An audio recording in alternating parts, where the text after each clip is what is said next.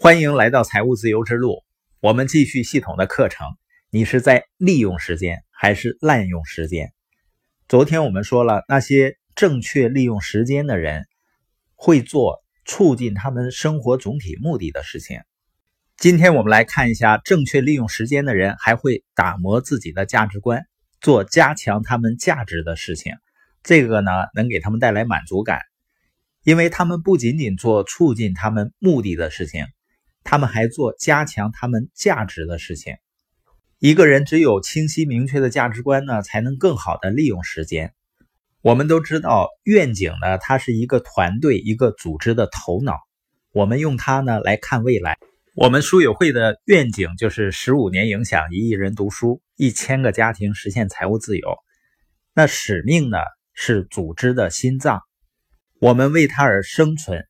书友会的使命是给予每个人梦想成真、实现人生目标的能力，所以呢，这是一个帮助人们成长的文化和环境。价值呢，它是组织的灵魂，它是一个组织的基因。如果一个组织脱离正确的价值观的话，金钱就会变成所有邪恶的根源。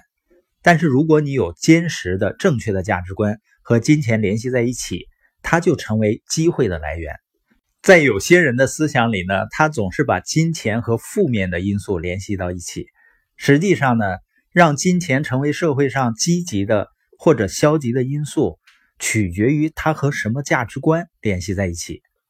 如果它和好的价值观联系在一起呢，会带来巨大的回报和帮助；反之呢，它就会变成非常自私的东西。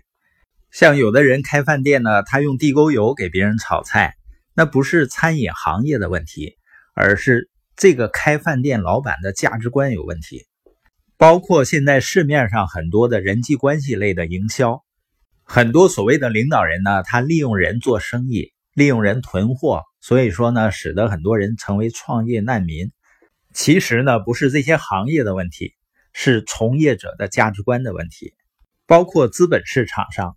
一些人呢，利用大多数人想一夜暴富的心态去割韭菜，而那些带着错误理念和价值观做事情的人呢，他们实际上做的事情也不会长久。成功人士呢，他会打磨自己的价值观，并且呢，做出决定，每天呢，管理好这些决定。